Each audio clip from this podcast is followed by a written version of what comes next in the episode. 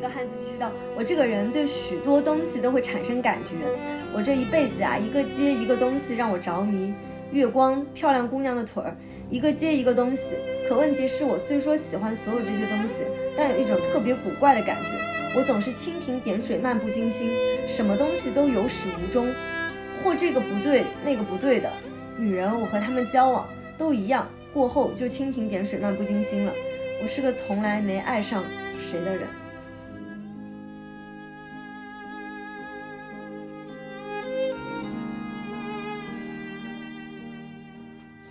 Hello，大家好，欢迎大家收听我们今天的不不良校花。我是你是 我是不良。我是校花宗池猫。嗯，对，然后今天是我们的第二期节目。嗯，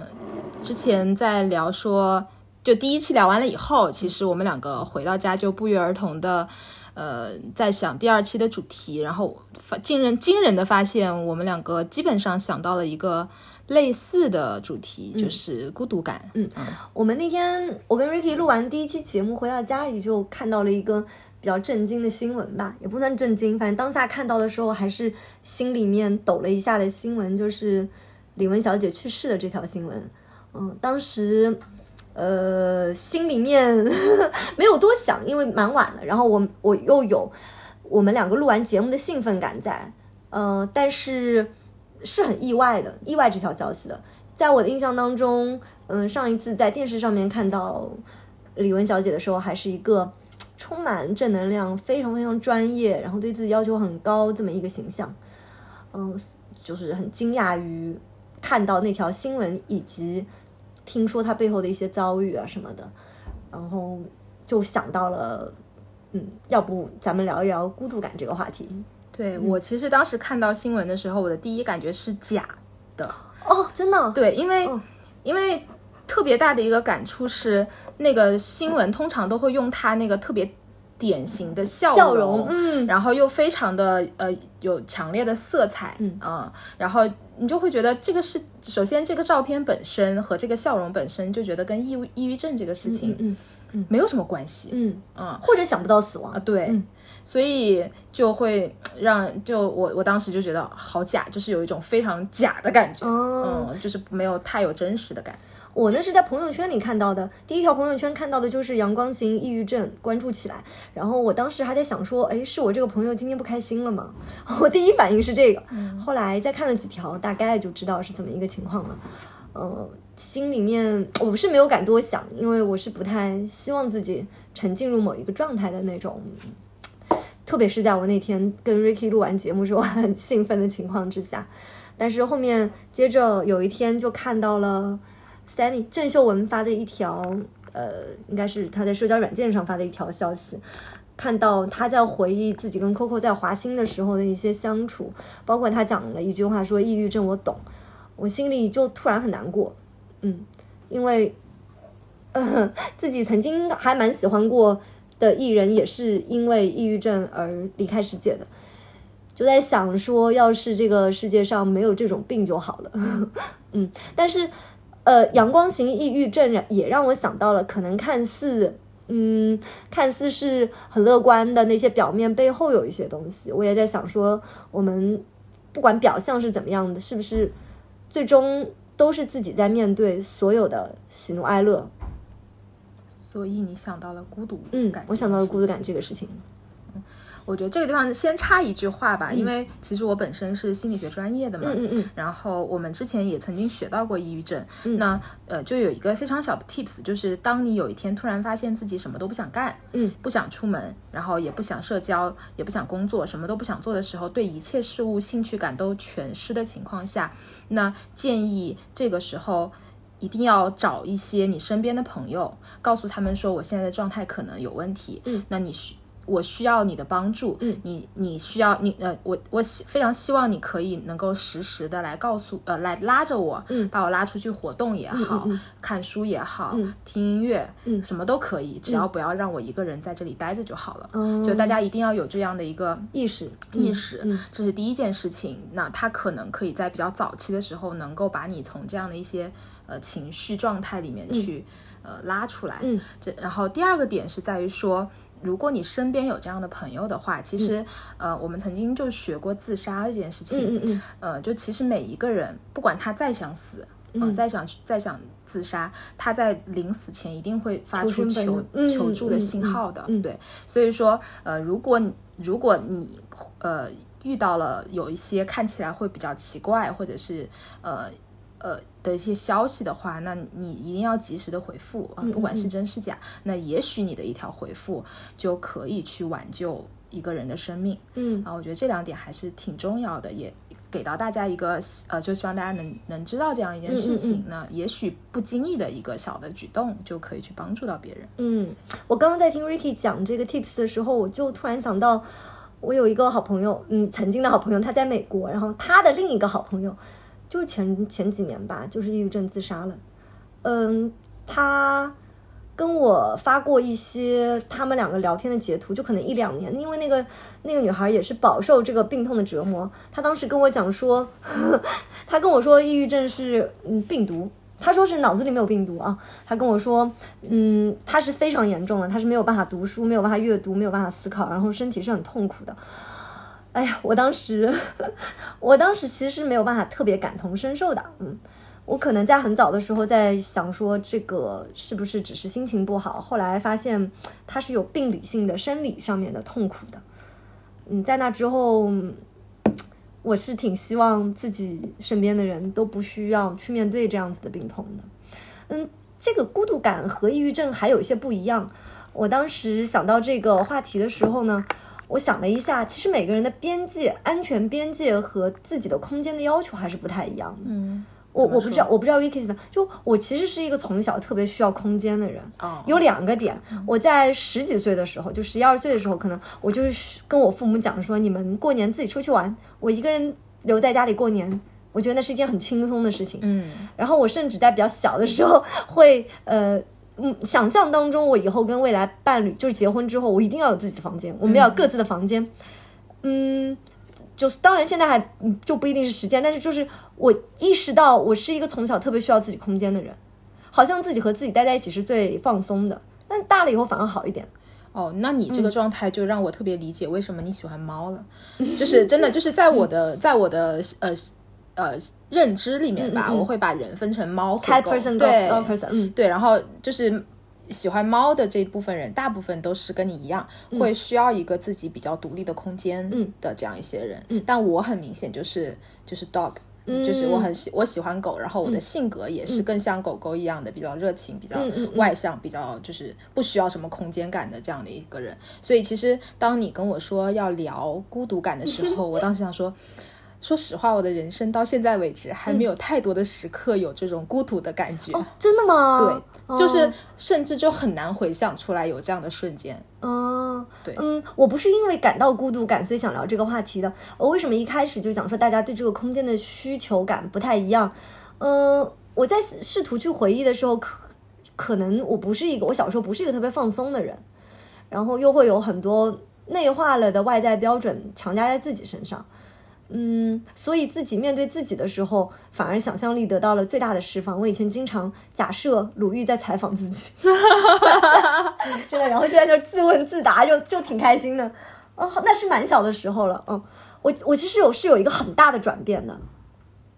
呃，从感受上，从兴趣爱好上面，特别明显的是，我从我阅读的书本的类型上面是有一个巨大的转变。我以前是一个从来不看诗歌小说，就是不看文学的人，也不能说完全不啊。你说小的时候有没有看过什么《三重门》什么这种？我也我也看过，呃，但是就是不会主动涉猎小说，因为我内心觉得那是个件浪费时间的事情。嗯我是因为上海的封城，嗯有了巨大的转变。嗯我在封城之前还买了一套那个哲学的陈嘉映哲学的书，还买了那个刘擎教授的什么西方什么，哎呀，有点忘记到名字了，不重要。对对对，就是，然后拆封都还没有拆就封城了。哦，封城之后我那个有巨大的不适感。你你是一个人吗，Ricky？那个时候在上海？哦，那个时候我没在，我在深圳哦哦哦躲过一劫。哦，对对，那那好，那我就讲讲我我那个时候的不适感。就我最开始的时候真的相信他就只有几天就解封了嘛，那反正就落差，然后确实我家里以前不怎么开火，然后最开始是有恐惧感在，再加上当时我们楼里一直有人阳，也不知道什么原因，他就是就会很担心说自己被拉走啊什么的，然后也会有一些不太好的新闻，嗯，就是处于一个极大的恐惧当中，然后那个时候我也不确定那个是因为恐惧放大了孤独感，还是嗯当时。所有的秩原来的秩序都被打乱了，嗯，极度的慌张、焦虑，反正负面的情绪就扑面而来。我是怎么开始镇定自己的？就开始看看看剧啊什么的。以前我也觉得看剧有点浪费时间的，嗯，哦，那个时候我开始看小说，是看了一套很久以前就买的《那不勒斯四部曲》。这个小说是被改编成 HBO 的一个剧，叫《我的天才女友》。说到这本书，我曾经，嗯，在一个杂志的推荐里面，它是女性女性主义作品的推荐里面看到过这本书。我当时在书店就，它是四本，我就挑了一本我最喜欢的颜色的封面，就买了一本回去。嗯，呃，然后封城之前，我又买了一套全的，所以我还等于说有一本书有两本，足以可见我根本就不太记得我买过这套小说了。嗯，然后看完了之后，呃，就沉浸入了那个小说的世界，然后。对于就开始叫分散了我的注意力，并且能让我产生了一些别的感受。就我以前觉得，只有读商业类型的书啊，甚至是是法律啊、商业啊，或者是历史啊，嗯，这些才会觉得说我这个时间没有被浪费。我真的就是觉得所有文学类东西我都无法理解它的价值。我我现在想想觉得自己好幼稚啊！但是那从那之后就一发不可收拾。我把那个。哈利波特 很喜欢，对啊，童年的回忆。对对对，我我以前没看过，哦，嗯，我把哈利波特七本一口气看完了，嗯，特别特别的感动。我甚至觉得，哇，我小时候要是看过这个书，应该就觉得我的择偶标准里面有一条，男生必须喜欢哈利波特。哦，我我倒也我倒也不是因为他那个魔法或者是什么的，我。在那本书里面感受到了一个人的成长，嗯，以及他和他缺失的东西的那个和解，包括他的教育者给予他的那一些，其实是无问对错的宽容，嗯，呃，让他自己去做选择，让他自己去承担和面对的这个空间，我其实很感动啊，包括他选择的勇敢，然后他选择的爱，他们朋友之间的这些东西，嗯，其实是非常打动我的。而在那之前，我是。好像少一块这个东西，嗯。嗯，但是我觉得就是虽然说你很晚才开始看这些文学的东西，嗯，但就我跟你的就是交流或者是交往的过程当中，我会觉得其实你对文学啊，对这些东西的感知力还蛮强的。就我跟你是相反的，嗯，我是从小的时候我就很爱看小说，哦，嗯，但是我发现其实我对小说的。那种感悟力，嗯，和就是比如包括对故事情节的一些那个，我其实是很弱的，超弱，嗯，对，所以我虽然可能看过一些东西，但是其实我真的能从从哪一本书里面汲取什么样的东西，或者是哪些点特别打动我的，嗯，真的很少很少。哦，真的吗？对，就虽然我看过很多。对，然后我我我当然有有在看的过程当中，可能有一部分你是会觉得说哦，我应该看看书，然后这个对我好的成成分在。然后那即便是有非常呃少量的一些让我觉得嗯能够打动我的瞬间，那也是可能在我到可能到现在这个阶段了，我才会开始慢慢会有一点点那种小小的感悟，但真的都非常的少。我我以前不看文学的时候也没有这些感悟的，我觉得它可能就像一个阀门或者说开窍了，哦，所以其实就是你天生的那个感知力可能是还是蛮蛮强。我觉得你也有啊，我没有，你不是说你现在渐渐的会有一些吗？很少，会比较少，对。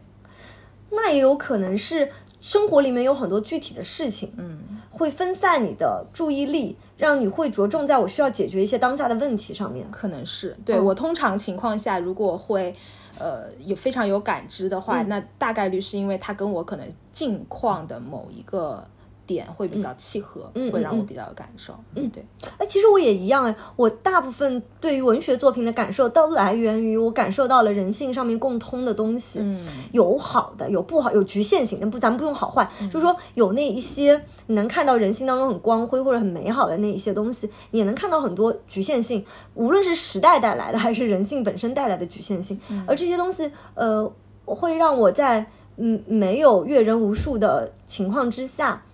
嗯，能感受到很多共鸣的东西。嗯，那个共鸣不一定是要我身上有，我就会好像突然能理解了很多人的一些行为。为什么我是在疫情那块是那块呃，我觉得是开窍了的，可能就是因为那个时候有太多时间独处了。是被动的，这个跟我选择我今天不太想出门，我选择我在家里面一个人待着还不太一样。嗯，呃，然后让我去引发了这个思考，说，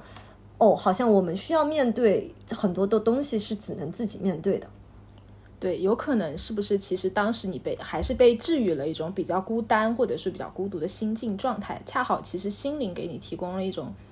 呃呃嗯，一就是书籍给你提供了一种心灵交流的方式吧？会不会有这样的情况？我我觉得有，我觉得有。后来我还看了路遥的《平凡的世界》，也很感动。虽然不是一个年代背景的，我也在想，我可能五六年前看也看不懂，嗯，可能不一定能有这样子的感触。呃，确实可能就是 timing 到了，时间到了，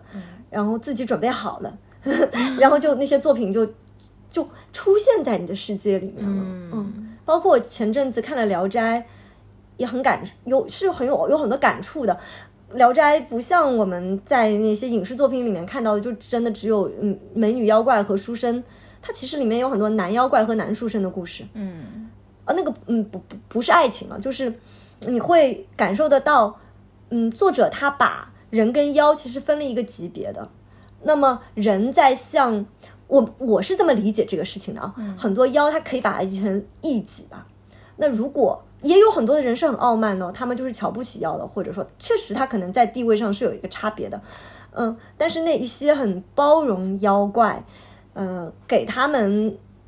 宽容以及爱，释释释放了善意的那些人类，是会被他们好好对待的，因为妖可以用各种各样的方式来报恩，我我会被这些东西感动，嗯，我感受得到，嗯，敞开自己的人，他也更容易收获很多东西，而这个敞开自己的目的。这个发心本身是善意的，我觉得这个挺重要的吧。嗯，这个东西很治愈我了，因为其实封城的时候也有很多消息，你能感受到一些负面的东西哦。嗯，我们不用展开去讲，但是大家可以想象吧。反正就是在资源有限的情况之下，你一定能感受到群体人类 的那些东西。嗯，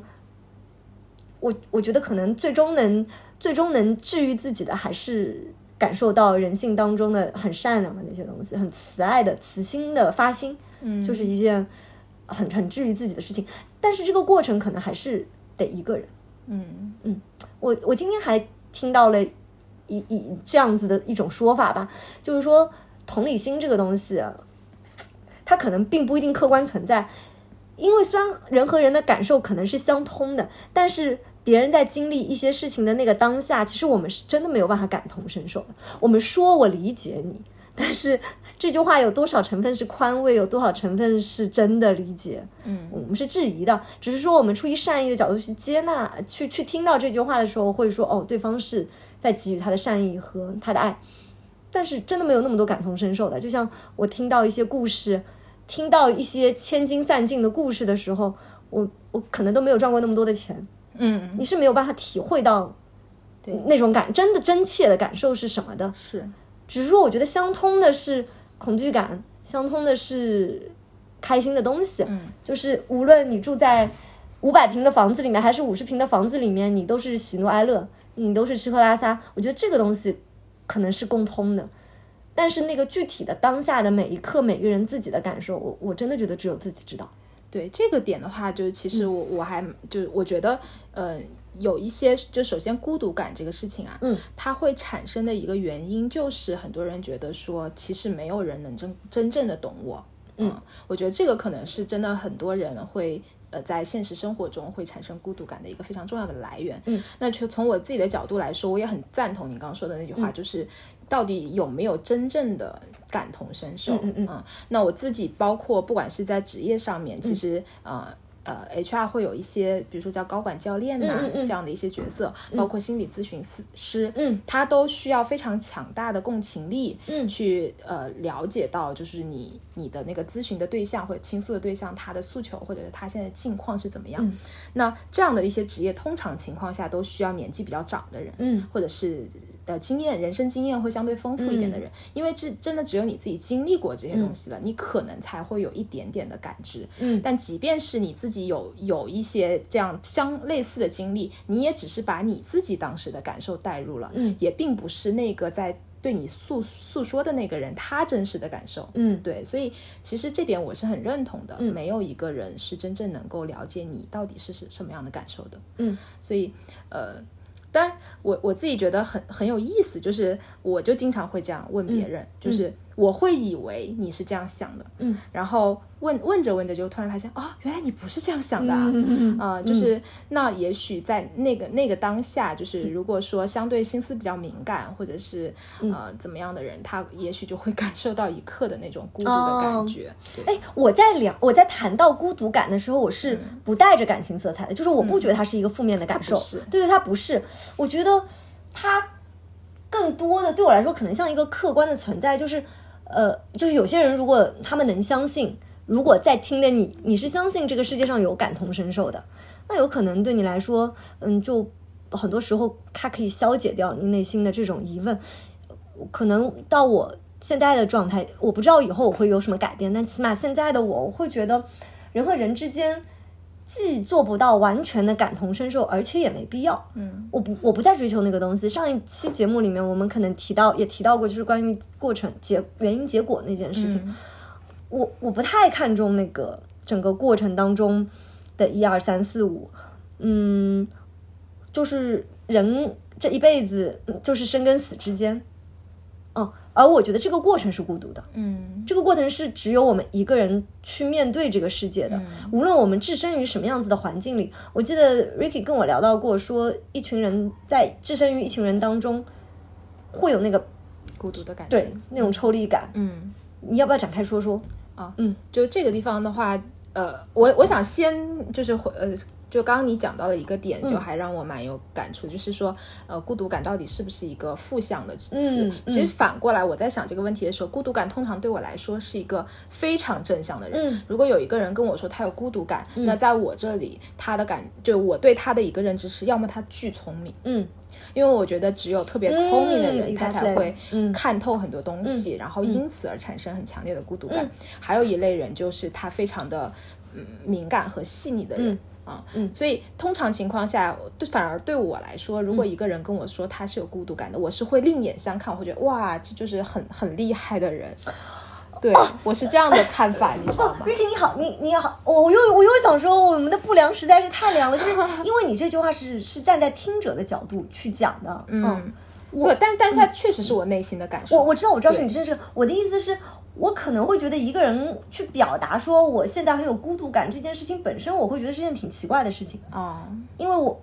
我很多时候我不会去放大它，嗯我反而觉得它就跟呼吸一样，它是个很自然的事情。嗯，哦，就是我我不是，因为可能嗯在到在我现在这个状态里面，我好像刚刚也提到了，嗯我我很少很少在我这么这么这样的人生里面、嗯有意识到有意识到我有孤独感这件事情。我我明白，但是啊所以你没有意识到这个，就跟你也不会时时刻刻意识到你的心在跳，嗯你在呼吸一样。嗯我接纳它是一个这么自然的存在。哦，明白。那可能是吧，就是 我不知道，我不知道是因为我真的没有，还是因为我只是它太自然了，所以我没有感受到。我给你举个例子，嗯，就比方说生病这件事情，嗯。呃，咱先不说什么久病床前无孝子之类，就就是我我不说别人，嗯。但是就说你在经历这个病痛的过程当中，你就是自己在经历的。嗯。可能我从小并不是一个身体特别强壮的人，嗯、我有经历过，比方说一些手术，或者说生过一些病，嗯，它它是那种慢性的那种，嗯，对啊，就比方说就是湿疹之类的这种病，嗯那你就只有自己的感受得到它带来的不舒适。啊，明嗯白。嗯，对我我在这个过程当中，我就可以感受得到，就是它是很自然的存在，就跟呼吸一样陪伴着我的。啊，那可能因为我身体比较好。对 对对对对对，所以我所以其实很多年轻人并不一定能感去感受到。对我在在想，一个人如果他说我是有孤独感的，我听到这句话，我会想说，哦，他可能在告诉我他需要什么。嗯哦，因为像我提到的这个孤独感，确实是我觉得它是一个很自然的存在，嗯但有可能它就是暂时没有被你意识到。啊，有可能。为什么我们在很多人群当中的时候会？为什么我们在人群当中会突然感觉到孤独感？我觉得那个就是像某一个时刻，你突然感觉到心跳快了，我感受到心跳一样。嗯哦，好吧，那可能确实，可能我们俩在这个孤独的理解上会不太一样。哦就我会把孤独这件事情定义的非常的高，哦，就是它有点儿对我来说像哲学一样的那种，呃，是地位非常高的一种状态。所以可能因为这个原因，我会觉得我很少感受到孤独。但比如说，我们去跟很多人在一起，他他到底是孤独还是孤单？嗯你你当时呃就是这两个词，我还特意去查了一下，你自己会觉得它俩是有什么区别？就是我我觉得孤独是内非常内在的，嗯然后是，嗯，怎么说呢？就是更多的是在呃心心灵上的孤独，那孤单可能是只是一种比较瞬间的状态。我自己觉得孤独应该是一种相对来说比较比较长的一种心境状态。哦，我理解你的意思了。嗯，那我觉得我们两个讲的嗯没有矛盾。哦我我我觉得我们一个人哈，嗯，是没有办法和另外一个人粘着的。嗯就无论关系再近，嗯，所以就是你你最终就它就是一个孤独，就是一个常态。嗯嗯嗯，我我为什么说我们在人群当中可能会突然意识到了这个，就是外面就像照镜子一样照到了，嗯照到了我们在一个很热闹的环境里面，发现哦，原来我还是只有自己的这这么一个一个 moment，可能就会在人群当中感到孤独。我我不知道你所感受到的是不是这个？我我自己觉得说，就是举个例子吧，就是嗯、呃就去年我还在深圳的时候，然后有一次我们就是一帮呃同事，嗯。就大家一起那个去海边玩儿，嗯，其实是一件很开心的事情，然后当天玩的也会很开心，嗯，但其实呃不管是在玩的过程当中，还是说晚上回到家以后，嗯。我都会有一种比较强烈的这种孤独的感受，或者说它是一种不是那么满足的感受。嗯。那它原因是在于我们出去玩的人太多了，嗯，其实过程当中大家是没有什么交流的，嗯只是玩伴，嗯。嗯，就是只是非常呃。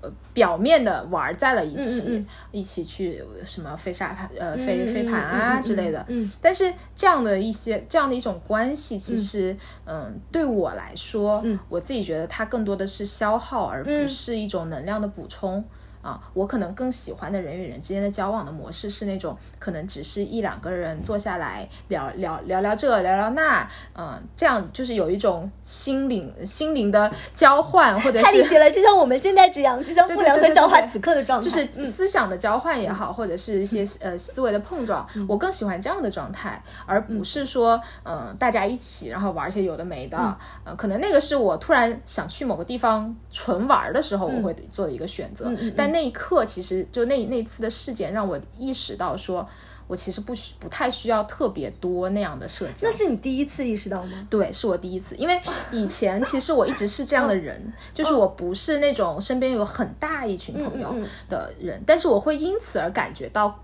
就是我会责备自己。对，真的？哦我会觉得说，哎、为什么我喜欢的东西都是一个人玩的？就比如说我我我有时候弹弹琴，然后去做瑜伽，都不是那种群体的活动。我也是。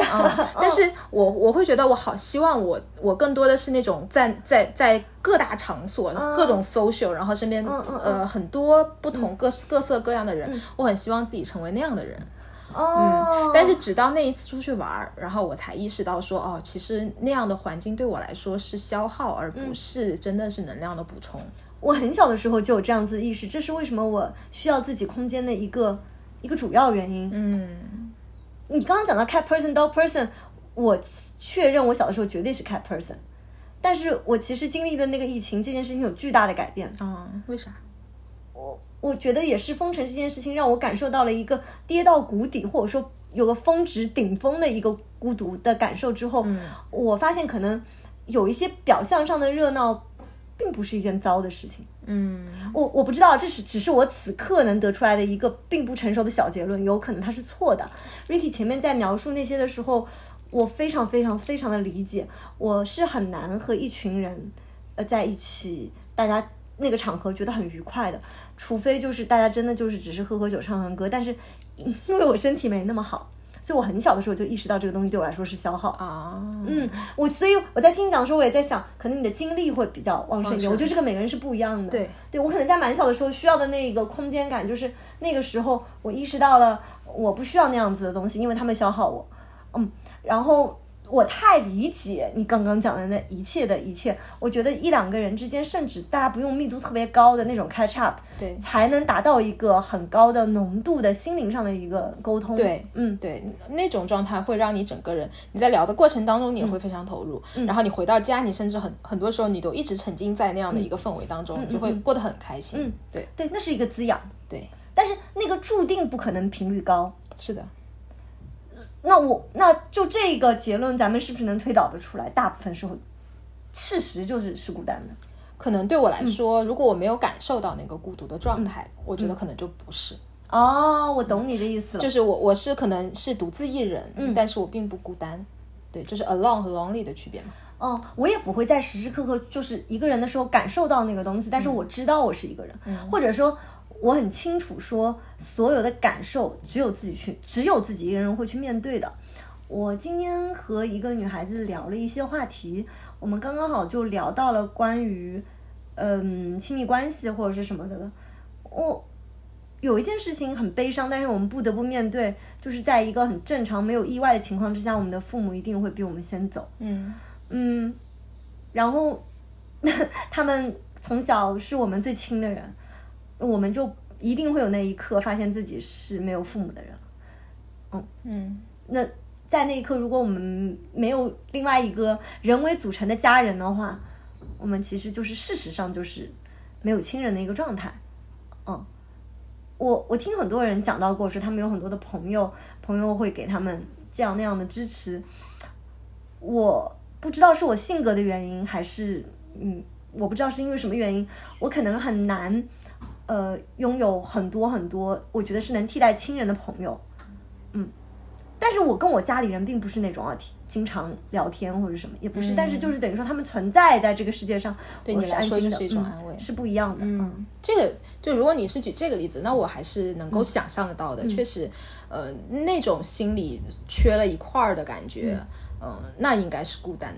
嗯，而且是一种就可能就是你在呃往后的余生都很难有任何的东西能能够弥补的这一块儿吧。嗯，但我们不会放大它呀，就是就是你很多时候是感受不到，我很多时候也是感受不到，但是会有一些呃点让我感受得到，嗯非常非常强烈的感受得到，明白。但是它不会给我带来不适，或者我不觉得它是个负面的东西，是因为我不觉得自己那么重要。嗯。或者我不觉得个体人类特别重要，我觉得每个个体人类它存在的 意义其实是把这个基因你携带你的基因，然后传承下去。对于人类这个整体来说，呃，因为我没有觉得自己那么重要，然后我觉得每一个人的，嗯，在对于这个 对于我们的基因来说，它无非就是起到了这样子一个作用，所以我其实挺接纳这件事情的，嗯。嗯。但是我会，嗯，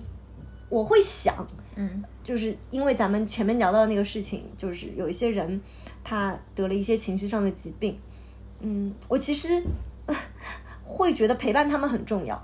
嗯，给予他们一些力量、一些支持很重要，但是我也深深的知道，他们能走出那个困境，最后要靠自己。嗯，确实是。嗯嗯，其实你遇到的所有事情，最后都是只能靠自己。嗯，这也是孤独的一种状态。对我我我就是这个意思，就是我们最后在面对这些事情的时候，就只能靠自己，没有任何一个人能帮到我们去过这一生。嗯，但可能就是我觉得，对于我我我我慢慢理解，就是你所谓的这种孤独的状态了。其实就是我们一个人活在世界上，即便你身边有朋友、有亲人，然后有爱人、有有有孩子，但其实你所面对的所有一切，最终都是你一个人要去应对和去解决的。嗯，但是可能每一个人对这，我觉得可能每一个人对这自己的这样的一些状态的解读是不一样的。可能、哦对，就可能在在你看来，它就是一种孤独的状态，我非常认同啊。嗯然后，但也许呃，另外的一些人他不不从这种。比较悲观或者是负面的角度去看这个事情的时候，有的时候可能就看不到孤独的这一面了，可能就是我我过去的那种状态。我不觉得他是悲观。啊，或者说不从这一面，不从这个维度去看这个事情了。嗯，对，所以可能大家会对这样的一些事情的解读的方式就会产生哎，Ricky，你你在就是现在这个年龄往前往往回看，嗯，你和你年纪差不多的人过过世的这个事情，你接触的多吗？会有，会有是吧？但这个事情会对你有影响吗？坦率说会有，但是他，嗯，你你能举个例子吗？就是呃，会有什么什么方面的影响？我在很长的一段时间内是非常恐惧，呃，对我很重要的人的死亡的。嗯，就是我有一个很自私的想法，我曾经和我一一个就是男朋友讲过这个话，我就说。我绝对不能，我当时是这么说的。我说，如果有一天我生了重病啊，我想安乐死，你同不同意？他说，那好啊。然后我接着说了一句话，我说，那只代表那个时候的我。我说，将来你满身插满管子，你也不可以断气啊。嗯，我在相当长的时间里，我是非常恐惧对我重要的人的死亡的。嗯嗯，我后来还读过一些书，嗯，去去去去让自己能 relieve 这件事情。嗯。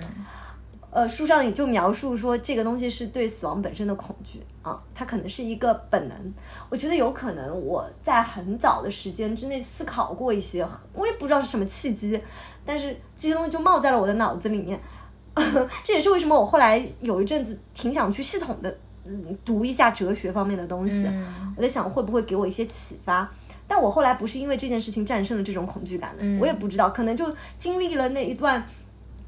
呃。封尘，然后我开始在阅读习惯上有转变，然后我强烈的意识到一个极大的孤独感之后，我接纳了人这一生，最后你所有事情都靠自己面对，就不不管你有什么样子亲密的关系那些表象，后来我突然就不恐惧死亡了。我我可能依然还是害怕老去和死亡，嗯，但是接纳会更多，嗯，我会想着我现在的目标是能在八十岁的时候拥有一口牙，嗯，而不是牙齿掉光了，嗯，我不会去想我九十岁的时候是不是没有行动能力，我会想怎么样能让我的九十岁更有行动能力啊，嗯，我我我会觉得我更接纳这个生死了，嗯，嗯嗯，或者是用一种更正向的态度去面对它了，就是接纳本身，我觉得我依然恐惧，嗯。就是你现在让我，就是想象一下，我可能明天就要死亡。你说对这件事情，我真的那么不惜命吗？也没有。嗯嗯嗯。但是会接纳说，终有那一天。那么我们在生跟死之间，能控制的是我们这个过程怎么过。嗯。所以我也会觉得，我一直都还想强调，我不觉得孤单是一个，它不是一个坏的坏的词。对我，我不觉得它是悲观，就是我们。我越来越感受到，我很客观的得接纳，人终其一生就是孤单的。在很多的时候，我们和哪怕我们最亲密的人聊天，他会走神的。嗯，他没有办法给到你任何的东西，可能就是那个时候有人陪着。嗯，但是就是得自己面对。嗯，明白。然后我可能正是因为意识到了这一点，我也会发现很多时候我也不需要人陪着。哈哈哈！你怎么突然笑了？来跟我讲讲这个笑。嗯，没有，我就是就是觉得很可爱，就是嗯嗯。哎，所以就是我也不知道自己会不会从一个极端走到另一个极端啊，我不知道。但是我是非常非常排斥极端这件事情的。现在，嗯嗯嗯，没有哪一种状态是绝对的好和绝对的坏，就是接纳它的整个存在。我其实之前一直想很想和你讨论，你会觉得。嗯，人是不是因为害怕孤单，所以说特别想找同类？我我不知道，因为我在 比我更小一些的女生身上，我经常会听他们讲说，哎，我突然发现有人和我一样，然后他们是很开心的讲这个话的。但我会觉得说，那一定会有人和你在某些地方想法一样。嗯嗯，我觉得在我以前的感知里面，我觉得会哎，因为其实接受自己。是跟大家不同的，本身其实对大部分人来说，应该都是一件比较困难的事情。嗯，所以其实呃，跟大家一样了，你就是你就可能在社会的意义上来说就没有那么孤单了，因为你不需要一个人去面对跟其他就更多更大量的那种意义啊，或者是你要去解释的东西。哦，很妙哎，你说的很有道理，确实是我好像觉得在嗯某一个比较小的年龄段里面是会发现自己好像和周围有些人不一样的时候，会是特别想去找同类。就其实每一个人他自，我觉得每个人的心理能量啊，都是相对来说是有限的嘛。嗯。啊，那如果说嗯某一个点让你跟大家很不一样，因此而招来了就是大家的一些不一样的眼光的时候，其实你是需要去耗损自，就特别是在比较年轻的时候，你是需要耗损自己的能量去解决，或者是去战斗争也好，或者是去无视也好，其实它都会耗损。所以其实在这个过程当中，我觉得。可能越是很早意识到自己跟别人不一样的人，他越越会在更早的时间点会感受到这种孤独的感觉。哦，这就是为什么 你会把那个前面你跟我讲说，如果是谁跟你讲孤独感，你会对他是一个褒义的看法。对对，原因所在是吧？嗯，我我我我之前就是在想这个孤独感的时候，我会想到一个情景，就是有一个呃之前的同事吧。反在外人看来呢，就是工作非常的优秀啊，就是领导啊、同事啊都非常的喜欢他。嗯嗯，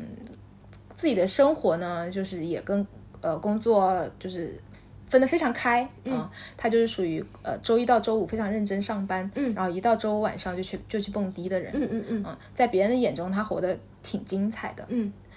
然后也一直单身，但是生感觉朋友也很多。嗯嗯，后来有一次，呃，我我就跟他聊天，然后他就会告诉我说，他其实从小就是是一个非常敏感的人。嗯，呃，而且又是一个非常上进的人。嗯，呃，然后敏敏感敏感这件事情让他会从别人的言语当中就会受伤。嗯啊，然后那受伤，呃，所以他慢慢的开始说那。既然我知道我做什么事情会伤到别人，那我就尽量顺着别人来，嗯，然后我我就尽量呃 get 到别人的需求，我就按照他的他的需求我去做回应，嗯，所以他慢慢就养成了非常讨好别人的这样的性格，讨好讨好到他现在都觉得说他都不知道自己想要什么了，嗯。就非常迷失的一个状态，然后另一方面是他又非常勤奋，在他过往可能前三十年甚至啊，他都是一个很好的学生，很好的下属，然后一直工作。他又跟我说，他出差去云南，起码去了二十次，但他没有一次停留在那里，就是真的去欣赏一下云南。嗯，他他就是可能想着回来还有更多的事情要做，然后但直到他三十岁的时候，他才突然意识到说。呃，我都不知道自己要什么，然后我也没有好好的去享受过这个人生，然后所以他才开始去蹦迪，嗯，然后开始去滑雪，嗯，开始认识很多不一样的人，刻意的去把生活中的人和工作当中的人分开，然后呃，就是营造出了一种他很精彩的感觉。但其实他跟我说这个事情的时候，其实我看到的背后是孤独。嗯，哦，我明白。对，就是来的叛逆期。对 对，而且就是有一种，其实我会觉得，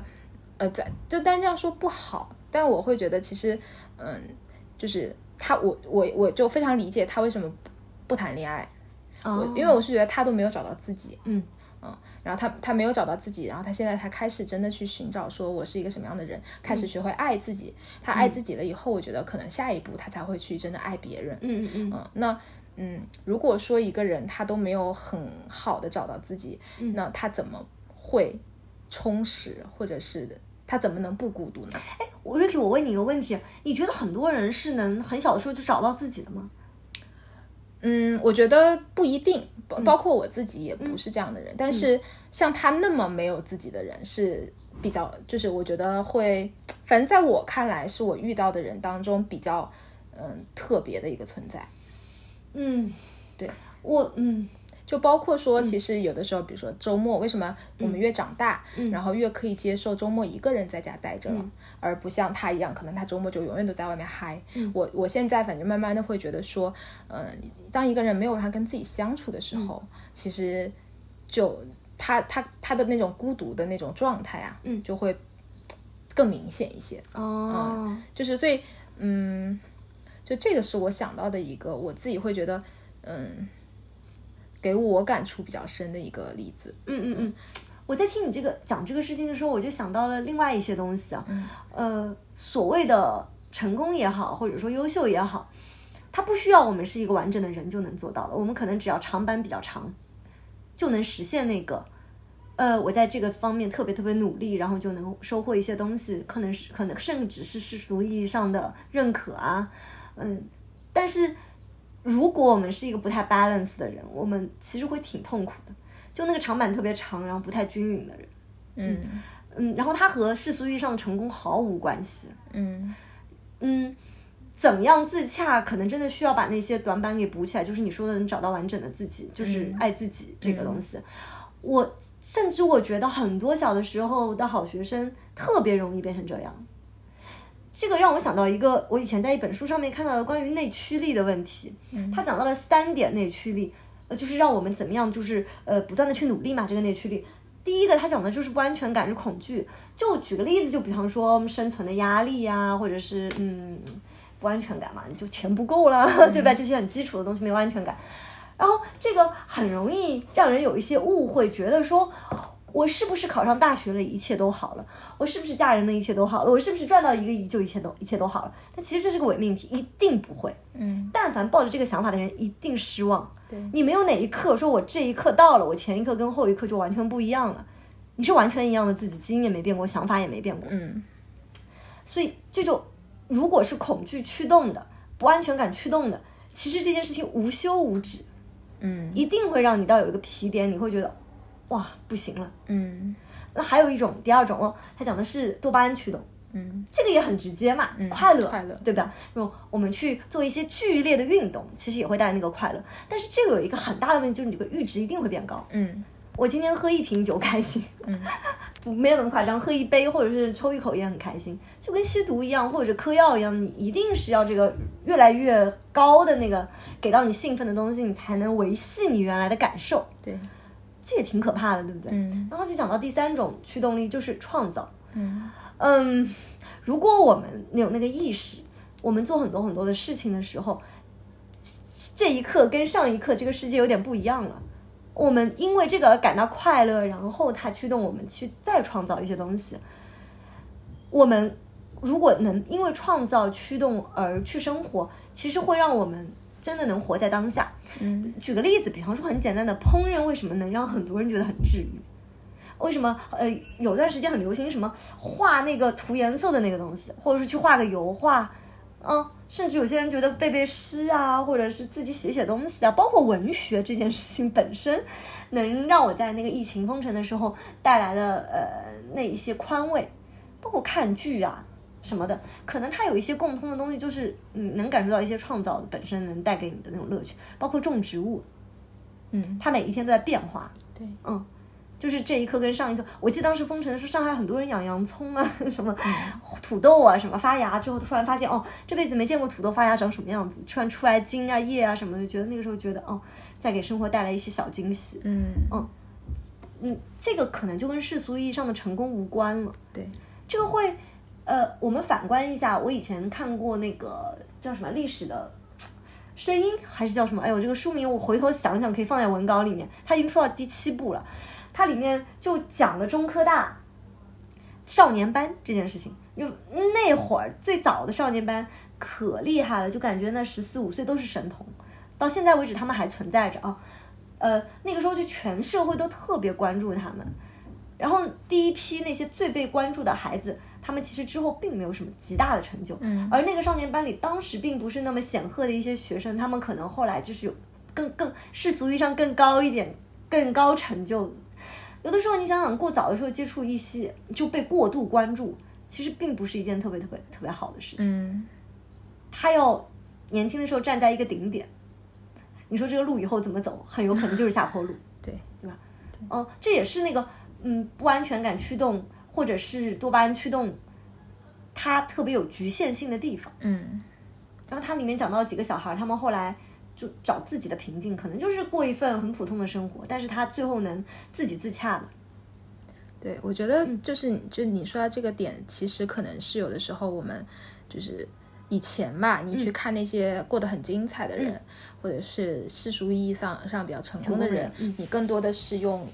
带滤镜的，你会觉得他很棒、很优秀或者怎么样。但其实随着年龄的增长，就你反而会看到他另一面。嗯，对。你，说太对了，嗯。对，你会你你比如说，对于这个人，我这个同事，我可能看到的是他孤独的这一面，嗯。啊，但是可能对于其他人来说，你会发现哦，原来他以前一直都是所谓恐惧在驱动的，你会看到他内心很悲凉的这一面，嗯嗯嗯。啊，或者是很悲凉的一个底色，嗯，哦，所以我觉得这个是我们长大了以后，其实看待很多人和事会很不一样的一个点，嗯，对，我嗯，但是环境其实对人影响蛮大的，嗯，就是如果周围的人都是那种极其极其，嗯，高效率、追求高效率、追求解决问题的那个状态，也会给到自己很大的压力的。所以有的时候人会想换一个环境，那个就那个那个状态下，其实人是被物呃异化的吧，就是是没有再被当做去人人去去对待的。对，嗯所以其实有的时候，呃，当你过比较长时间的被这样子异化了以后，你其实就找不回你作为人的那部分，就关、关照自己的那个部分了。嗯，然后就会导致导致其自己还蛮分裂，或者是蛮嗯呃迷失的一种状态。嗯嗯嗯我觉得现在其实很还挺多人是一种这样确实是的状态，。确实是。我有一点点觉得，呃，世俗意义上的成功其实是很多人的枷锁。对，是，而且甚至我觉得对现在年轻人，我我会觉得不一定是成所谓成功，我觉得很多人在追求的是活得精彩，嗯，但这种精彩是别人眼中的精彩，嗯嗯，然后就会，所以我之前就会呃就会有一个非常有意思的发现，就是我我当时在深圳嘛，嗯，其实大家都很年轻，然后很多人可能都单身，嗯然后但大家每个人在其他人面前表现出来的状态就是。呃，我过得很，嗯，很很热闹，嗯嗯嗯，但其实我会发现，大部分人都觉得自己很孤单。真的吗？对，哦，对，在我在在当时的那个状态里面，因为可能大家都单身，嗯然后除了上班以外，其实很多周末的时间也是一个人待着，嗯朋友也不多，嗯然后所以很多人都是很孤单的一个那。个热闹是什么？热闹是呃，一到节假日一定要出去玩儿，哦，对然后呃，然后呃，就是一定要找一些新鲜玩意儿去体验、嗯嗯嗯嗯啊。其实它某种程度上都是一种。嗯孤单的表现就是没有办法一个人待着。但很有意思的一点是，每每个人都觉得自己很孤单，但没有没有一个人会很主动的愿意站出来说我很孤单，那我们俩成为朋友吧，又很少。哦就大家相互之间又是保持着一种很礼貌的距离。嗯啊，这个点就让我觉得就非常有意思，就是，呃，我会发现这个点是因为，嗯，在在疫情的也是疫情的时候，当时大家不是都阳了嘛，很难受很 难受。其实，在那个状态下，你你是很希望说。有人来关心一下，反正至少我是这样，我我很难受，我很希望说有人来关心一下我。但除了男朋友以外的其他人，我也很希望大家来表达一下关心。但是，嗯，有一个一有一个妹子，她就是、我们俩其实关系之前就是很很礼貌的同事关系，嗯。但她就会每天就是在我在很多人看来是打破了就是一些同事之间的距离，每天都要问你啊，你今天感觉怎么样了呀？有没有好一点啊？还难受吗？其实就是一些很简单的嘘寒问暖的话，但是。就捅破了一层同事之间的这种关系，嗯，就是那个嗯。窗户纸，嗯，然后后来我们俩再去聊这件事情的时候，我就会说，其实我还蛮感动这件事情的，嗯。就他用这样的一个行动告诉我说，其实每个人都是有这种呃被大家关心和就是被看到的这种诉求的嗯嘛，但是以前的每一个人其实都不愿意去这样做，哦，所以到后来就经历了他这个事情以后，我就变得特别主动。嗯，呃，当我觉得孤单的时候，或者我当我我觉得说我们可能相互需要，呃，一起一起玩也好，或者一起聊一聊的时候，我就会非常主动，因为我我从心底里相信，大部分人。呃至少在当时的那个环境下，很多人是会很孤单的。你往前这样走一步，嗯，一定会换来比较好的一个关系。嗯嗯嗯，我我在听你听 Ricky 讲这个故事的时候，我有一个想法，就是，嗯，可能他们安顿自己需要耗费很大的力气，所以他们就没有那个余力去再给予别人一些东西。我不知道为什么我听到的时候，我脑子里面冒过的是这个东西，而而不是说，而不是说大家真的没有那个意愿去捅破。我会觉得，嗯、就我当时的观感，我会觉得说，嗯，大家会，嗯，害，我我觉得是害怕更多，害怕，就不愿意去打破，就要保持都都市人的那种 decent 的状态。哦、嗯，呃就很多人会觉得说，如果我我往前走了一步，那么是不是显得我比较掉价？真的哦，就是我我会比我我会我会比你更需要更需要你，对我会在一个我们友情当中的低位。有些人是会有这样的想法的，所以大家即便都很那个的情况下，但是他他可能也不会对同事去抛出这样的橄榄枝。哎 Ricky，我问你一个问题，昨天晚上我其实看到你发了一条朋友圈，啊。我包括嗯，你跟我讲你上周很忙，嗯，我们这期节目为什么会晚几天播，是因为 Ricky 上周很忙的，哦 对，呃的时候，其实我一直是很想试图跟你能多一点沟通的，嗯，呃，我觉得我应该有尝试做吧，对，但但是因为你没有接那个话，所以我后面就可能会不知道该怎么讲，嗯。嗯。但是我好像从来没有那个压力，说是我不愿意去那个的，对。但是我我我之前，包括我自己也好，或者是我身边的人也好，也许是因为我自己是这样想的。就以我为例，我其实是一个很还是挺喜欢就是跟大家一起玩儿啊什么样的人，但是嗯。呃，我当时会在跟就另外一个团队，会跟他们过关系好像还可以，但是我自己的内心又一直觉得说我不是他们团队的人，一直我我是把自己处于一个当外人的状态的，所以虽然嗯虽然会有的时候会玩在一起，但是我会非常敏感，嗯。嗯，我会觉得嗯，比如说大家要一起吃饭的时候，我我会很作的有一个小细节就是大家一起叫来外卖，外卖到了以后。我我也许看到他们拿着外卖走，从我旁边走了过去，嗯，但是我一定不会主动跟过去，我会等到等等大家来他们叫你 cue 我说、哦来吃饭了，我才会去，因为我会觉得说，就是我不愿意做做那个一直很主动的人，哦。对。哦，我太理解了，对，就因为是这样的嗯。状态，所以我可能觉得其实好多人，我身边的人也会跟我有类似的状态，哦，我突然有一点理解，我们在开播这个节目之前，为什么你跟我讲说你好像呃不是特别擅长哄老板，嗯。就我这个词可能用的不太好，我我突然有点理解了，嗯，因为我不会有这种压力，啊但我不知道为什么我不会有这个压力，我回头可以去思考一下，我为什么不会有这个压力，嗯。也有可能是我全然的接纳人本身 就是会孤独的，嗯。那我我毫无此压力，就是，嗯、我我一点都不觉得，我我是，但你讲的我非常理解，我理解，嗯、我现在能理解，就是有一些好像一些行为会自动的产生一些高低位，可能我内心不会觉得表面上的高低位是实际的高低位。啊，对，这个确实是，哦，所以我可能特别不在意这些东西，嗯。而且还有哦，嗯。就是大家没有，大家没有见过我跟 Ricky 两个人。我觉得我我我觉得我在很长的一段时间给人的感觉是一个比较弱的状态，就是我只是说样子，但我不知道 Ricky 见到我的时候有没有这种感觉。就是我从小的时候就是那种班里的女生班长，就是会保护我的那种那种状态。那啊，是因为你瘦瘦的，你也不胖呀，吧你也瘦瘦的呀。但是我们俩的感就给人的感知应该是不太一样的。所以我当时还和你讲，我说 Ricky 看起来是那种演宫斗剧大女主能活到很后面的，虽然被他否认了。对我表面是一个比较强的人，这确实是很多人的反馈。真的哦，大家会看起来觉得我是一个什么很有想法、很有能力，然后不太需要依靠谁。大部分人看到我是这样、哦，真的吗？？我、嗯我没有这种感官，但是呃，我如果就比方说那样子的时刻，嗯我呃，因为我们两个这次是第三次见面，对，嗯，虽然聊得很开心，但是我们第三次见面，就是我会有点怕自己呃措辞错的不太好，哦，嗯，不会。但是我是那种我是很我是很愿意嗯嗯。释放那种东西，哦，我其实是反的，就是嗯我会，我会，我虽然会愿意去释放，但其实在我的心里，就我还是会觉得会留一些余地的。我不知道是不是现代人都有这样的自觉，反正我会有。你你可以你可以跟我展开讲讲留的那个余地是什么东西吗？嗯，就是我我可以在某些事情上，当我感受到你的主动了以后，我会非常主动。嗯但是如果我很很多时候我不太感受得到，呃，或者是大部分的场景下我没有感受到的话，我就会等待。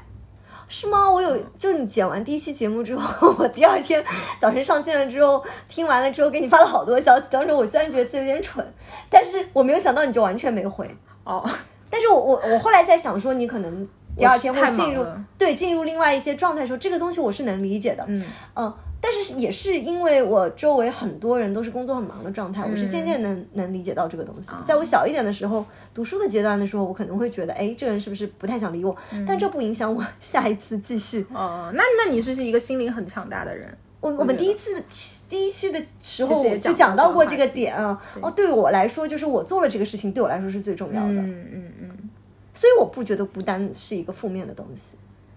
就比方说，我们两个要是不聊这个话题啊，对你是不知道我怎么想，我也不知道你是怎么想的。对，虽然它不重要，但是呃，就是不聊就是不知道的。是的，而且我非常非常清楚，只要不聊就是不知道。是的，嗯，只不过越大越会觉得，嗯，这个这个能聊仔细的事情很少。对，嗯，机会也没有那么多，所以就是接纳它，就是会有一些不知道，但是我不会用不太好的东西去揣测别人的想法。嗯嗯，所以我下次依然会很热情。的主要原因是这个。嗯嗯，我也不太有那种默认高低位这件事情，除非对方产生攻击性，嗯。嗯，那个我也会不是，嗯。嗯我可能也会炸毛，特别是以前。嗯嗯嗯，但如果不是这样子的情况之下，我好像不是一个不太主动攻击的人，或者说。主动保护我都不太会，哦，那你那你是内心很强大的，也不是啊，说不定是蠢呢、就是就没想那么多。我的意思是，就是嗯没想，或者说。可能我的职业并不需要我塑造一个什么样子的形职业形象给到大家，因为可对吧？可能这个是不是也会是你的也有可 concern？嗯也有可能。嗯嗯，就我以前也不是，但我不知道为什么突然有一天我就变成了这样。我突然意识到说，嗯，就是，但也不不不完全是我自己，就是我我会看到身边的很多人，我都觉得好像大家挺孤单的，但是没有人愿意走，愿意走近一步。我然后我会觉得，嗯，大家就是有意无意的，其实是会去维持一个礼貌的距离，或者是大家觉得哦合适的距离。哎，瑞迪讲到这里，我我有一个很大的疑问，嗯，你会觉得，因因为我已经默认孤独这件事情是像呼吸和心跳一样那么那么自然存在的，所以就是和另外一些人人的深入沟通，你觉得，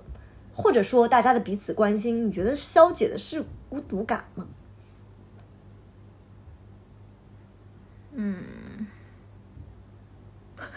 不知道，是我觉得某种程度上会消解。是吧？嗯，我觉得被人关心，或者说是呃有人陪伴，或者是找到认同，其实我觉得都是会消解的，就跟我们前面讲的那个话是一样的。哎，那我问你个问题啊，嗯一定会有些人特别有技巧的会做这些事情，嗯你能分辨那个东西叫真心，那个东西叫技巧吗？我觉得我能，是因为一听到的时候就感受得到了吗？对，就是我是一个直觉型的人，哦，对对对，咱们聊过这个话题。我的我的直觉通常是比较准的，所以我的我通常是能感受到。你你直觉准，那你能感受到。我上周其实还蛮想关心你的。我感受到了，但是我上周真的太忙，就是无有点无暇顾及。哦，你你是因为这个吗？但是昨天晚上其实你也没有再跟我就是展开讲讲那个感受，或者说也、是是为什么呢？就是就是当你过了。当你忙的时候，就是、就很多东西，就你甚至都不会产生情绪，哦。嗯、所以你也没有什么分享的欲望。哦，所以我上周的状态是我男朋友就是从早到晚也就跟你比较像，就是嗯。会一直给我发消息，我我都完全不回。嗯，然后到晚上他说你能不能回我个消息，有点吓人呐、哦这样啊，他说你整个人就消失掉了。嗯嗯。嗯，就是我就我就会处处于一个这样的状态，然后包括比如说晚上回来的比较晚了，嗯我可能什么都不想，我也不会再去翻翻手机啥的，就直接睡觉了嗯。啊，所以基本上就是在微信上就整个人就是一个比较真空的状态，嗯，甚至我经常都是可能有有的时候，因为我是我上班的时候我的电脑是不登微信的，嗯嗯嗯，啊，所以有的时候我好像可能看完一些消息，我看完就忘了，然后我都太理解我都不会嗯记得说我、我回没回，或者甚至有的有的消息我都回了，但是我回头想，哎，我好像没回消息，一看，哎，我回了，嗯 都会这样子。嗯嗯嗯，我理解，我理解。嗯嗯，好像这个我我真的非常理解啊。虽然我因为我自己的人人生状态或者工作状态并不是这样的，呃，所以可能我不一定会做这样子的事情，但是我已经越来越能理解这种状态了。嗯，对我觉得就是。生活里面有太多琐碎的事情是需要去做的时候，你自然就会想的少很多。是的，还有一个点，我甚至觉得很多情绪不是靠分享，我不知道别人啊，嗯不是靠倾诉是能解决的。嗯嗯可能我在消化了这些情绪之后，如果产生了什么想法，大家来沟通的时候，可能他会比较让大家能有一个高效的沟通，或者说能达到一些共鸣。但是如果只是纯粹的聊情绪，我不太有这个需求。啊，我以前是一个非常爱分就是聊情绪的人，就是我消解情绪的方式就是跟别人讲。哦，你跟我提过，对，嗯但是我发现现在我也有一些变化，嗯，就包括比如说昨天晚上，嗯，我发了朋友圈，其实我 我整个人我觉得还是处在某种情绪当中，因为嗯终于这个事情算是结束了，然后因为昨天其实是下班之后还出了一些小、小的岔子嘛，嗯嗯嗯，然后我其实我我我觉得昨天晚上我整个人还是在一种。不太好的情绪状态里面的，嗯但是可能如果是以前的我的话，我更多的会去打电话给朋友去聊啊，哦然后可能就慢慢消解掉。但昨天晚上我的方式就是，我其实不愿意聊，嗯，我更想就一个人比较安静的待着，然后就就通过这种方式，慢慢的自己就消化掉了。所以其实会有个变化。特别特别理解。可是你这个不是刚好印证了我，我前之前先开始抛开出来这个观念，我会觉得，就是人最后就是孤孤独，对，就是可能随着年纪的增长，就是这种这种状态会越来越明显。对我来说，嗯，但以对以前的我来说会比较少。嗯嗯。哎，你有没有发现，小的时候一些长辈们跟我们讲的一些话，随着我们的年龄的增长，可能以前不认同的、感受不到的，渐渐的都会有一些共鸣哦。是的，所以是不是殊途同归？对，就是嗯。就是大家的人生其实没有那么不一样。你说的好对啊，特别是感受层面的，对，嗯有可能中间具体的细节是千差万别，但是在心智成长或者说特别是感受层面的，我也是突然有有一阵子就就感受到这些，可能是嗯，有一些长辈们，你看起来或者说小的时候，我们会对所谓的成功是有一个标准，或者说是有个努力的方向的。我举个最简单的例子，比方说毕业的时候，那个时候会觉得要进怎么样排名的公司，或者说诶要去做呃，对吧？就是个排名嘛，就跟报考学校一样。然后进了公司之后，就会觉得我要在多少的年限之内做到什么样子的位置，或者说用薪资标准去衡量这些东西。然后租房子的时候会觉得我想要买房子，买了房子之后会想要换更大的房子，但是这件事情发现你做无止境，对，又回到那个驱动力的问题了。嗯嗯，是的。刚刚聊了一个，呃，自己认看到的那个世界和客观世界的偏差的这个话题吧。对，因为我回到就是孤孤独感这个事情，嗯，呃，就是有的时候可能我们得接纳自己的 A 面和 B 面。嗯就如果是一个 不是每个人都那么热爱思考的，嗯或者说不是那么每一个人都想去寻求所谓真理或者什么，嗯，但是呃，那一如果你想做这个事情，你势必是需要独处的。嗯那么独处也是会带来孤单感的，嗯或者说，嗯，不是每个人都那么追求形而上的东西的。而且我还是那句话，我不觉得他们分三六九等，就是蹦迪的快乐和 和哲学家对话的快乐，嗯，这个没有办法比，每个人不一样。但如果你是能更容易在自己的空间里面去感受到，不管是灵性啊，或者是通透啊，或者是什么的，这样子的人的话，你可能就得接纳孤单这件事情。我甚至觉得很多艺术家，他需要有创造的能力，他可能是需要一些独处的心境的。嗯他可能是在巴黎的街头，他可能是在一个很很繁华的街上或者什么，但是他内心可能是需要一份孤独感的。嗯。我刚就我们刚刚正好聊到这儿，然后我、嗯我我就突然觉得，我理解的孤独感是啥呢？嗯，其实我觉得，就以我非常粗浅的对这个词词语的了解是，就是有一些东西你就是没有办法，当你没有，嗯，当你你认为的不被所有人认同的时候，嗯，我就会觉得那是孤独感。就哦所以你你看我我为什么说我很少感受到孤独感？嗯，也许就是因为我很很多时候活在我自己的泡泡里面。嗯，我认为我认为的就是所有人都这样认为的。嗯，所以我觉得我没有孤独感。但是很呃有一些时刻我会感受到别人在就别人在我的眼中会变得孤独。比如说那个经常去呃嗨去嗨的小哥哥，嗯，我嗯我会觉得他的状态背后是孤独的。嗯，然后比如说我的老板，嗯，他他认为他认为的是对的，嗯。可是嗯，在可能在旁旁观者看来并不觉得，在那那一刻我会觉得他是孤单的。嗯。哦，我觉得这个可能是我我为什么说我很少有孤独，但是我偶尔大部分产生孤独的那种看到孤独的状态，都是在别人身上看到的。啊，我觉得 Ricky 是个很乐观的观察者，就是乐观是他自己，嗯，不会让自己，因因为可能我对于孤独感这件事情并没有任何负面的这个评价在里面，呃，但是 Ricky 本身可能会觉得这个词相对来说是更悲悲凉一点的，嗯，那他反观他不会觉得自己是这样子的状态，但是他又是一个很。很有灵感、很有灵气的旁观者，所以他容易在别人身上看到这个东西。对，嗯，但是其实人 人人没有那么大差距，嗯，就有可能我们也会有些时候让别人感受到对，你说的那个东西。是的，嗯。是的，所以嗯，就是对这个点，我觉得还蛮神奇的，就是之前没有没有想到过这件事情。嗯嗯嗯。我脑子里面好像接着这些东西出来的话，听起来好像都有点悲观，但是可能这也是一个从某些角度来讲，它是一个客观事实，就是我老人的说的那句“人心隔肚皮”，我会觉得，嗯，我们没有办法完完全全感同身受别人的感受，嗯。或者说我们也没有办法全然的客观，嗯。我们确实只能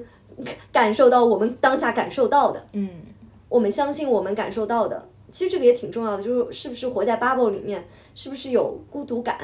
呃这个事情我们也不用刻意去放大它，或者是怎么样子的，感受到是什么就是什么。嗯，就是我刚刚突然我们录着录着，我突然想到了之前我在微信读书上看了一个就是很短篇的小说，这篇文章呃我看的是叫《一树一石一片云》，这这本书是就是上海有一家就是还我自己觉得还蛮有情怀的一家咖早就白天是咖啡店，晚上是酒吧的一一个主理人，他在他的 对对早 C 晚 A 的这么一家店，然后我一直觉得他还是蛮蛮蛮文艺的一家店，嗯，然后是他的主理人推荐的，嗯，然后我我当时是纯抱着对这个人和对这家店的好奇看的这本书，嗯然后坦率说前面的很多我没有太大的感觉，但反而是最后的这一篇会让我有一点感受。然后当时呃我在我看完这本书以后，我写下的感受是走过很多路。去过很多地方，有过很多的爱，修炼了爱这个世界上一切事物的能力，却仍然难以控制的在某一个早晨对陌生人说着那那个想要追忆的人，好孤独。嗯嗯，就是因为这个故事，他就是说一个醉汉，然后一大大早上来到一个就是小的酒吧，嗯，然后就就抓着一个陌生的小孩儿，嗯，就跟他说。我我我这一生有多牛逼！我去过很多很多的地方，然后嗯我我我我看到天上的一片云，我觉得，嗯，她很美，然后我很爱她，嗯然后我我可能见到过很多的人，我对每一个人我都非常的我都非常的爱他们，嗯但是你你看到我手上的这张照片了吗？嗯嗯，他是就是他是我曾经就是深爱的一个一个人，嗯然后怎么怎么样，就就开始跟这样一个陌生的人去讲他的曾经的这段爱，嗯然后我就可能也也也带入了自己某某些，就是有可能有一些爱是你没有办法说出口的，或者是嗯，它需要被深藏的吧，嗯。我就会觉得这样的一种状态还蛮孤独的，所以当时就写下了这样的一段话、嗯。嗯，哦我想到你之前跟我讲的孤独感会让你想到暗恋，啊，对，嗯。嗯它可能是某一种呃，不一定是暗恋，但可能是某一些没有办法对别人诉说的一些各种各样的东西对。嗯。我觉得那个会让人产生比较强烈的孤独感。我我在想，小的时候可能，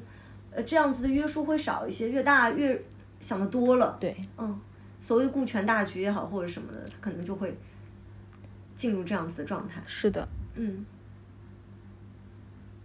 哦，我好喜欢这段话。他说：“我能够爱任何东西，我甚至不需要再去想它。我看见满街的人，美丽的光就在我心里亮起来。我望着天上一只飞鸟，或者我在途中遇见一位旅人，任何东西，孩子，任何人，任何陌路人都爱。你明白像我这样子的悟意意味着什么吗？这个其实和和佛学的那个本质的，我觉得挺接近的，就是嗯他最后有一种大爱吧，我觉得他就是为什么我会觉得他很孤独，嗯，就他他跟这个所谓的报童他们讲了这么多，嗯，他的一些感悟啊什么的，包括他说他会说我爱你，但是他等他走了以后，男孩说的是、他喝醉了吗？